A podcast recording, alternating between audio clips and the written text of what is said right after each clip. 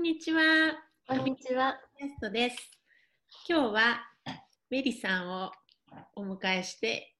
えー、っとやりたいと思います。よろしくお願いします。お願いします。メリさんは今日は奈良のオフィスにいて、Zoom でつながってるんですが、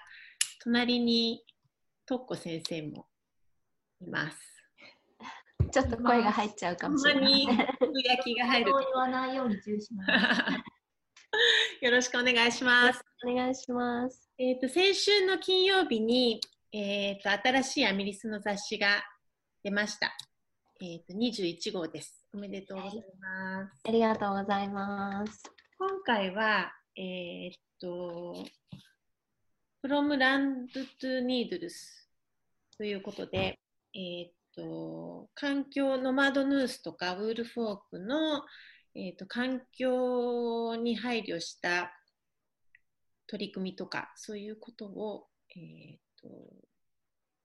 取材しているっていう感じですね。はい、はい、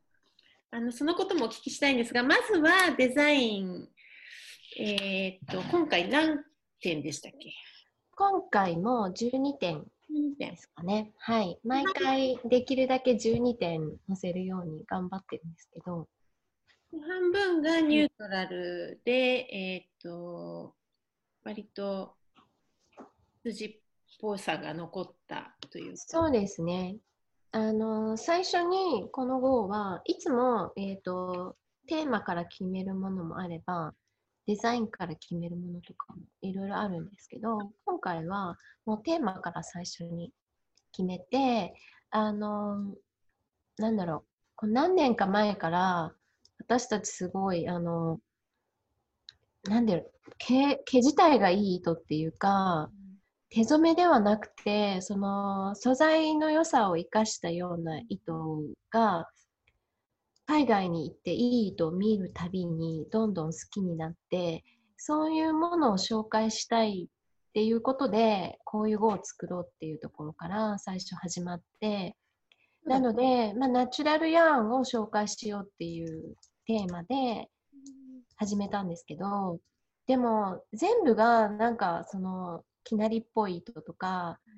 茶色っぽい糸だけだとすごいつまらない号になっちゃうと思って、まあ、作品は半々にして、半分はすごいあのナチュラルな糸を使った作品にして、残りはあのとってもカラフルな感じでコントラストをつけようっていう感じでこの号が始まりました。そうなんですね。はい、今、あのー、何年か前は結構手染めのなんか柔らかいメリノみたいなうん、粒が入ったのがすごい流行ったというか、 そ, れそうですね、粒々全盛期みたいなましたよね。もう今またなんかそういう、それもまあ残りつつ、うん、やっぱりなんか出どころが分かるっていう、うん、そうですね。特にやっぱり海外は今は多分手染めよりもそういうなんだろう、どこから来た糸なのか分かる、誰が作ってるのか分かる糸みたいなのが盛り上がりつつあるというか、うん、だんだん数年前からそっちにちょっとシフトしていって、で、まあ、新しい手染めの作家さんとかも出てきて、違うようなあの染めの糸も出てきて、それもあの並行して人気はあるんだけれども、やっぱりあのだんだん原点回帰じゃないけどナチュラルな糸の人気が高まっているような気はします。そうですよね。あの例えばあの ビーピー のこの間のランチとか、うん、それに焦点を当ててるっていうか、もうアメリカで取ったエイトで、どこでどういう人がなんか往績してるかとか、うん、てるかとかすごいフィーチャー。ね、うん、あとあの Above for Keeping Warm とかもそうですよね。そうですね、うん、アメリカさんに。そうですね、うん、まあ、日本では日本産の糸ってなかなか作れないのでそこは難しいんですけど、まあ、海外はあのたくさん羊がいるところは、うん、それがだんだん主流になりつつあるかなっていう気はします。あと手染めのブランドでもなんか新しい糸を出すときにそのこだわりの羊のこういうブレンドでとか、うん、結構あるじゃないですか。例えばそうですね、やっぱりその毛がどこで作ってるのかをなんか伝えるっていうのが増えてるような気がしますけど、うん、面白いですよね。なんか、うん、そういう風に興味がシフトしてきてきてるってことなんでしょうね、編む人たちも。そうですね、やっぱり素材にこだわるっていう気持ちがだんだん高まっていくと、うん、そうなるのかなっていう気が、うん、しますけど。そうですよね。なんか編み物始める前は羊、まあ、種類はあるとは知ってたかもしれないけど、うん、別に羊の種類ってなんか気にしたことない。そんなにね、毛がそんなに違うとか考えないですよね。ブランドとかなんかいろいろブルーレースフェスターとかいろいろなんか、それは柔らかいとかそれはカサカサしてるとかなんとなく分かってきてるのが不思議だなって自分でも。そうですね。うん、だんだんオタク度がみんな高まってるんじゃないかと。じゃあ最初にこの羊のこだわりの話をしたので、えー、っとデザインよりもこのその今回の特集のノバ&ヌースとウルフォークについてちょっとお聞きしたいなと思うんですけど、はい、えー、っとこのえー、と雑誌を読んでいただければわかるんですけれども、えー、とノマドヌース、まずノマドヌースは、えー、とコティさんですよね。そうですね、コティさんという方が、えー、とモンゴルの糸を使ってそれをネパールで手紡ぎ、うん、モンゴルの薬とかあの、えー、と羊の毛とかキャメルとかをネパールに持ってって全部手紡ぎしてそこで染めて糸にしているっていう感じのメーカーです。で、あのー、そのプロセスの透明性とか、うん、そのそういう働いてる人へ公平な対価が払われるとかそういうこともすごく大事に。そうですね、うん、そのやっぱり今、えーと、どうですかね、環境について、うん、なんか編み物で最初考え趣味として考えると、うん、そこまでなんか深く考える気がしない。わ、うん、かります、まあ、別にほとんどの人は多分編むのがただ好きなだけなので、でまあ、それにだんだん例えば自分が着たいものを作りたいとか、あの売ってない色を自分の糸で自分で好きなものを作りたいみたいなところになると思うんですけど、うん、でもやっぱり材料はどっかから来ているわけで、それがどう作られているのか気にしだすとあのとことんこだわれるっていうのの一つの典型例がノマドヌースかなと思って、うん、あの選んでみたんですけど、であの 私たち、私たちも今回インタビューするまで、うん、まさかここまでのことをやってるとは全然そんなに知らなくて、うん、まあ手紡ぎで作ってるはすごいぐらいの感じだったんですけど、話せば話すほどあのコティさんっていう方が本当にいろいろ考えて、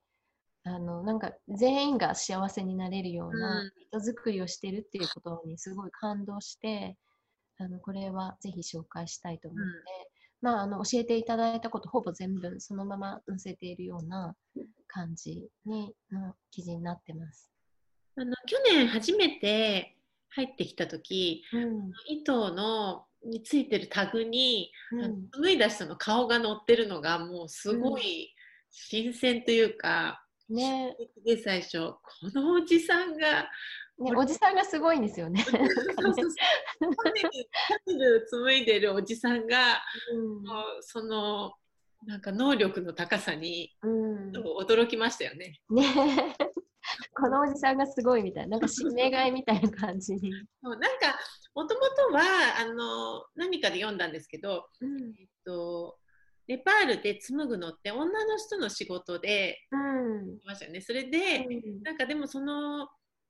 女の奥さんかなんかが紡ぐのをそのあのおじさんが手伝うっていうかやってて、ですっごい上手で、うん、消えてたって言ったかなおじさんが。でそれをなんかそのおじさんにやってくれってこの多分コティさんがそのチームの人が頼んだら、うん、それはでも女の人の仕事だから僕はやらないって言ったの一生懸命説得したって書いてあってへ笑っちゃってなんか、うん、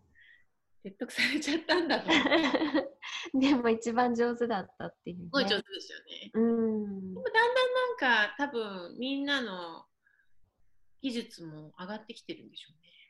そうですね。で、でもそのトレーニングをにすごく力を入れているので、それで、まあ、あのお金が必要でクラウドファンディングをしたりとかっていうことをやってるみたいなんですけど、まあ、それも含めてすごい素晴らしい取り組みだなと思って、でもちろんなんだろう、どのめ手紡ぎが一番素晴らしいってわけではないと思うんです。機械で紡いだからって質が劣るってわけでもないし、でも、まあ、あのこのノマドヌースの答えはその人の手を介することで、まあ、より高いお金を個人の人に払ってであのよりナチュラルに近い糸を作ろうっていうことで取り組みされているんだと思うんですけど、うん、あのー、私もなんか編み物をしだしてから編み物のニットのコミュニティって、うん、結構海外の人たちとかすごくこう環境に興味があるっていうかなんか環境とかあと物を大事にするとかサステイナブルとか、うん、そういうのにすごくみんな興味がある人が多くないですか？なんかそうですね。なんだろう、うん、フォローしてる人たちはなのかもしれないんですけど、うん、なんかそういう人が多い気がして、うん、やっぱり自分で編んだものを愛着のあるものを大事にするっていう気持ちとつながってるのかな、うん、特に多分アメリカとかヨーロッパはやっぱり手作りにそもそも興味を持つ人がお店で買わずに作れるものは自分で作ろうっていう意識が高い人がすごく多いのかなっていう気がしますね、うん、リサイクルとかもやっぱり日本ってあんまりリサイクルって、うん、あんまりないじゃないですか。なんか古着屋さんみたいなのそうですね本当に一部の人しか、うん、若い人が行くとかなんかこだわりのある人が行く、うん、もちろんね街中にはたくさんリサイクルショップはあるんだけれども、うん、でもうん、なんか海外の人ほど中古品を買うっていうことがやっぱり日本人の文化にないんじゃないかなと思うけど、やっぱりなんかうちの夫もそうだしポートランドとかに遊びに行っても、うん、例えば椅子が必要とかテーブルが必要って言った時にみんなまず最初に行くのはあのリサイクルショップで、うん、なんか新しいものを買いにお店に行くっていうことをやる人はもちろんそういう人もたくさんいるとは思うんだけど、最初にみんなスイフトショップとか、うん、なんかスイフトショップってあの、うん、すごい中古品が安く売られてるお店とか、ね、ドラーショップとかそういうのがいっぱいあって、うん、なんか椅子とかもうちのポートランドの事務所の椅子とかも、うん、多分ごひゃくえんとかで、そうですよね、なんかオフィスチェアみたいなの買ってきたりとか、うん、あなんかこんなに普通に安くみんないいものがあるんだっていうのが、うんすごい驚きで、うん、だからなんか今、うん、家で例えば洋服とか着られるけども着ないものってあるじゃないですか。で断捨離とか言われて、うん、なんか洋服を処分したいとか思った時に、うん、なんかこれ本当はどっかに持っていければ、ねなんかね、持っていくところがあんまりないんですよね。すごくいいのに、うん、でもそれを貯めておく場所もないし家もそう、うん行って捨てちゃったりするんですけど、きっとアメリカとかヨーロッパだったらそれをなんか持っていける、うん、持ち込める別に対価を払ってもらわなくてもただ捨てるんじゃなくてどっかに、うん、そうそうそうもっとあればいいのになっていつも思うんですけど、うん、意外とないですよね。そうですね。あのアメリカだと多分サルベーションアーミーとかなんか教会ありますあります大体ね安いものを中古品売ってるところがついてていちドルとかね、そうそうそう、にドルとかでいろんなものが買えるみたいな、うんあるんですけど、ね、なんかもっとあればいいかなとか思ったり、うん、でもこの間のメリさんたちがあのたつけでしたっけ、あの、うん、あそこに行ってたじゃないですか、はい、あそこああいうのを見てるとやっぱり昔はああやって作って、うん、それをまたダメになったらきっとほどいて使えるところだったってやってたんだろうなと思うと、うん、あんまり捨てるっていうことがね、うん、ないんですよね、うんうん、なんかそれを全部やることは無理なんだけど、なんかちょっと考え、ここ数年、うん、なんとなく考えさせられる。そうですね、多分私もそういうモードに入ってて、うん、なんか周りでできることがないかなと思っていろいろと人と話したりしているうちになんか情報が集まってくるっていう感じになってるのかなと思うんですけど、ね、なんか、うん、そういうやっぱり編み物を始めたことで私もそういうことになんかちょっと徐々に頭の中がなんかそういう方向に、方向っていうか、まあ、全部じゃないんですけど、私も洋服好きだし、うん、捨てちゃうこととかも結構あるんですけど、やっぱりなんか少しずつな何か編み物を趣味としてするだけじゃなくて何かなんかやっぱり変わっていくもんなんだな、うん、そうですね、やっぱり自分で作るっていうことがすごく大きいことなんだなっていう、全部のものは誰かが作ってるので、うん、それのなんかどれぐらいの労力がかかってるのか自分がやることによってなんか実感すると、うん、やっぱりそう簡単に捨てられないっていう気持ちになるのかな。だからなんかファストファッションとかの安さに驚いちゃってなんか、うん、言われてるけど、でもそれはそれで、でも子どもたちとかはそれ必要な時もあったり、うんうん、そうですね、まあ、私も子どものものにすぐ着れなくなっちゃうのにそこまでちょっと時間をかけるのはどうかなと思ったりもし、うんうん、あとやっぱり中高生とかってどんどん趣味も変わっていくし、うん、なんかね、なんかそういうのも必要なのかなと思いながらも、なんかちょっとどうなんだろう、なんでこんなに安いんだろうなとかいろいろ考えちゃう、うん、まあ思いますよね、うんうん、そう、あとえっと、はい、ハードヌースとウールフォークの、はい、あのクリスティンにもえっとインタビュー、そうですね、あの、はい、去年、ね、ちょうど今頃、うん、ポートランド、ね、ポートランドに一緒に行ってね、ウールフォークの倉庫に行きましたけど、ね、でウールフォークって糸がすっごく素敵じゃないですか、うん、だけど意外にね、なんか倉庫にあって、あ、こんなところでやってるんだっていう、うん、なんかミニマルな感じでしたよね、うん、そうね、あのクリスティンがそういう感じの人なので、うん、とっても素敵な方なんですけど、気さくですっごい面白いんだよね、うんうん、なんか冗談とかなんかネタがいっぱいあってもうあの撮影の秘話とかもね、うん、モデルさんのこととかもバンバン話してくれてそうそれ以外なんか見る目がちょっと変わっちゃったりして、あ、この人はこういうモデルさんなのかなって、ね、すごいいい方なんですけど、で私もなんかそのパタゴニアであのこだわったメリノウールで糸作ってるっていうくらいしか知らなくて、でもなんかあのオービスにじゅういちのウェブサイトをちらっと見たことはあって、はい、なんかやってるのかなと思ってたんだけど、今回すごい調べたんです、自分で。かなりもう多分いっしゅうかんぐらいいろんなサイト見たり、うん、あのいろんなものを読んだりしてリサーチをして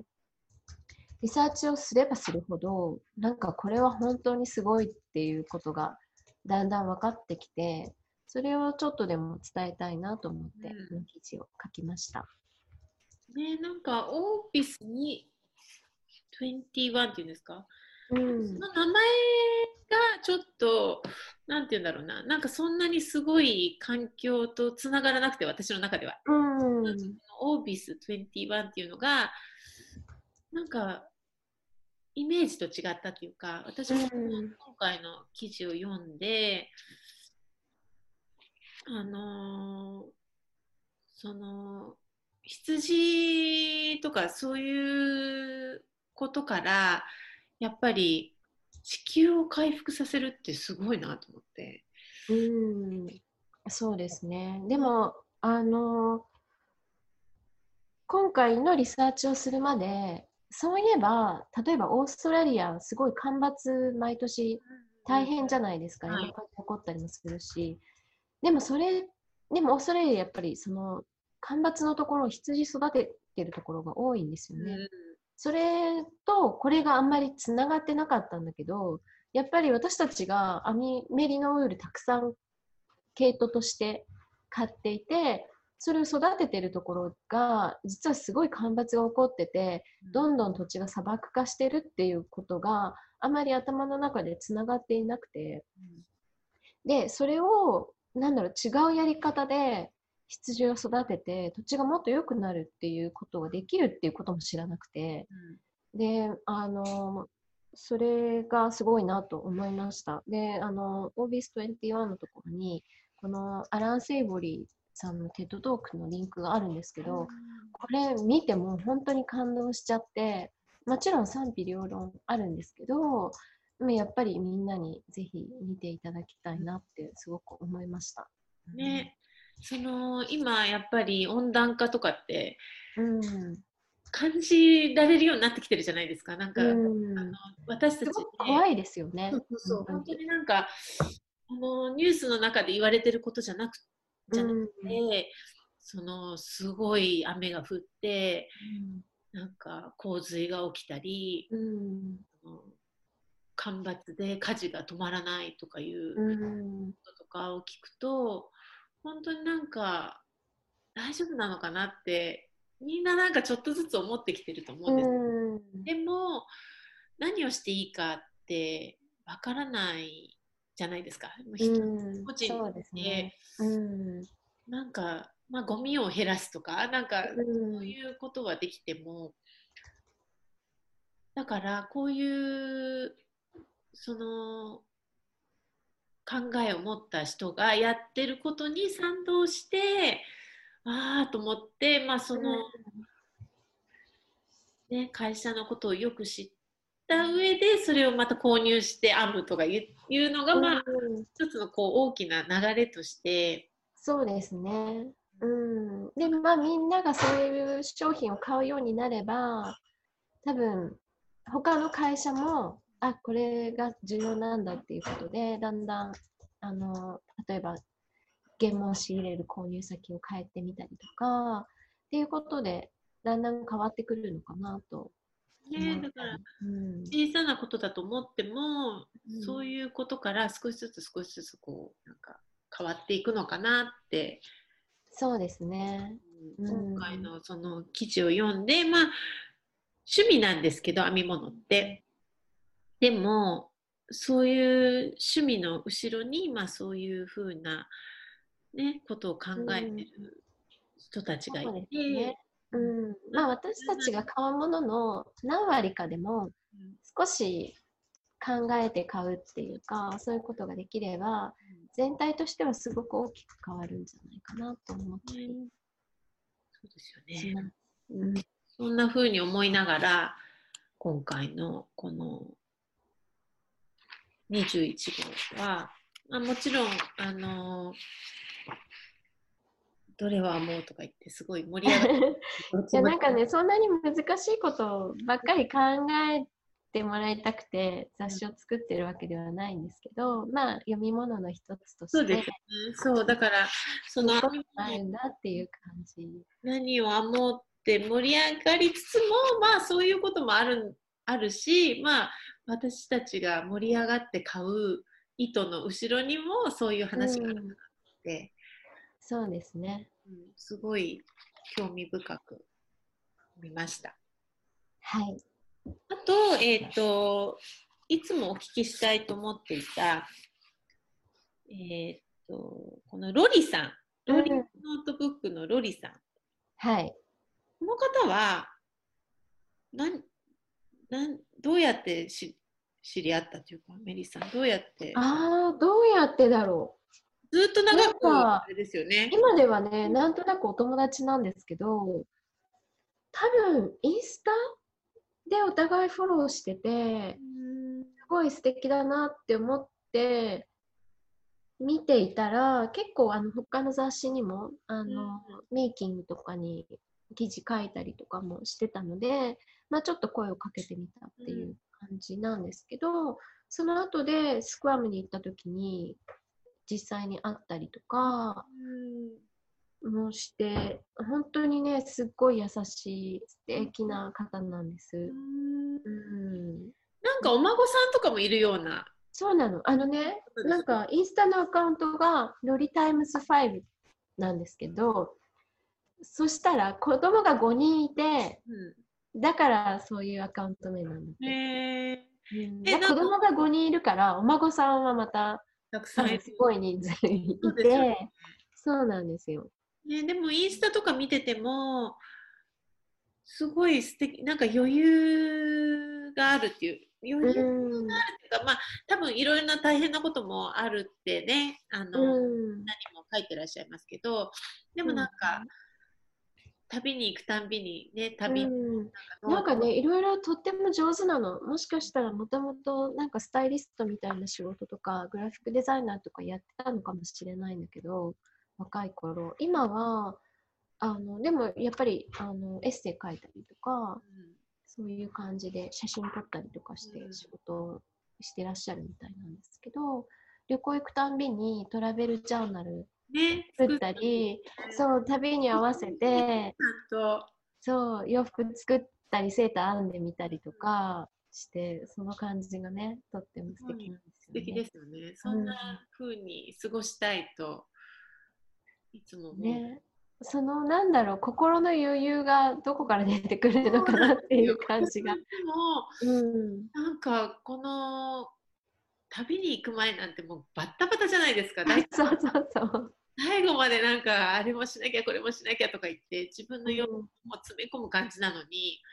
うん、やっぱり前々からこうやってトラベルジャーナル作ってそれに刺繍してとか、うん、なんかそういうね。ね、旅の途中でスケッチしたりとか、うん、なんかそういう全体が憧れちゃうっていうか、そう、うん、だけどまあなんか孫ができるぐらいになったらそういうことできるようになったりしてとかちょっと希望、ね、でも多分私たちと同じような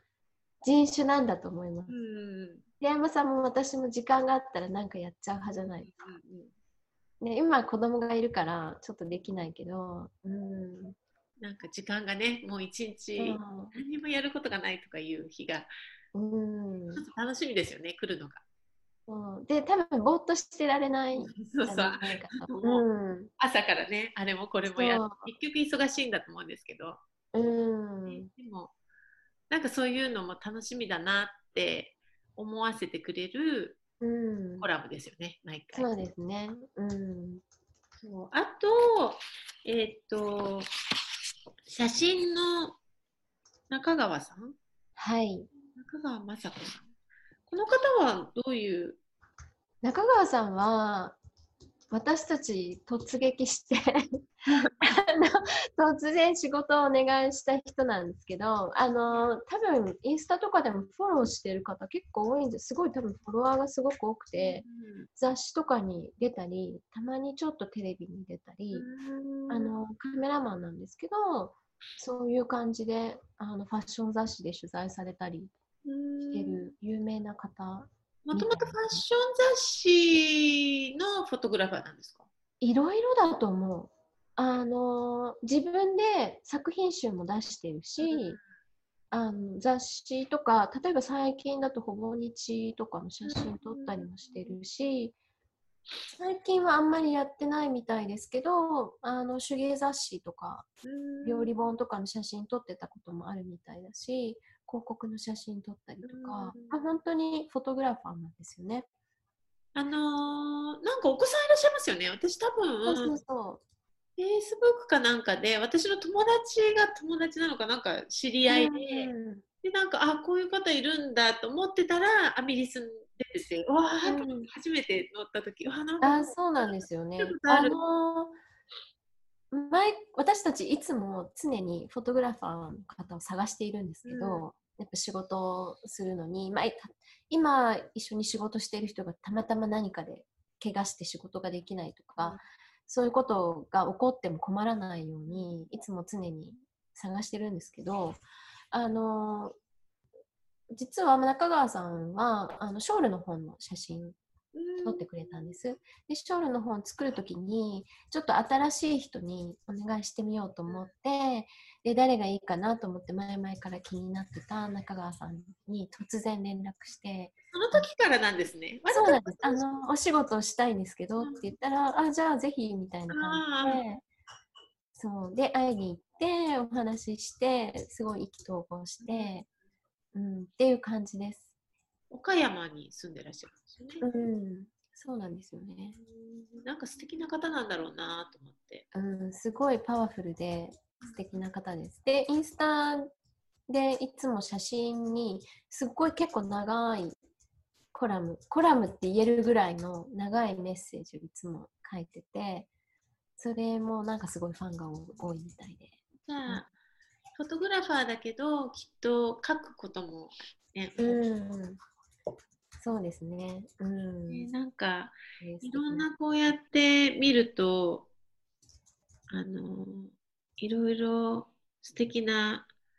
なんかコラムとか、うん、面白く読める記事があるなと思ってありがとうございます会社を見えるみたいですと思って見てます。はい。一度ここで、ね、長くなってきましたね。ね、今日の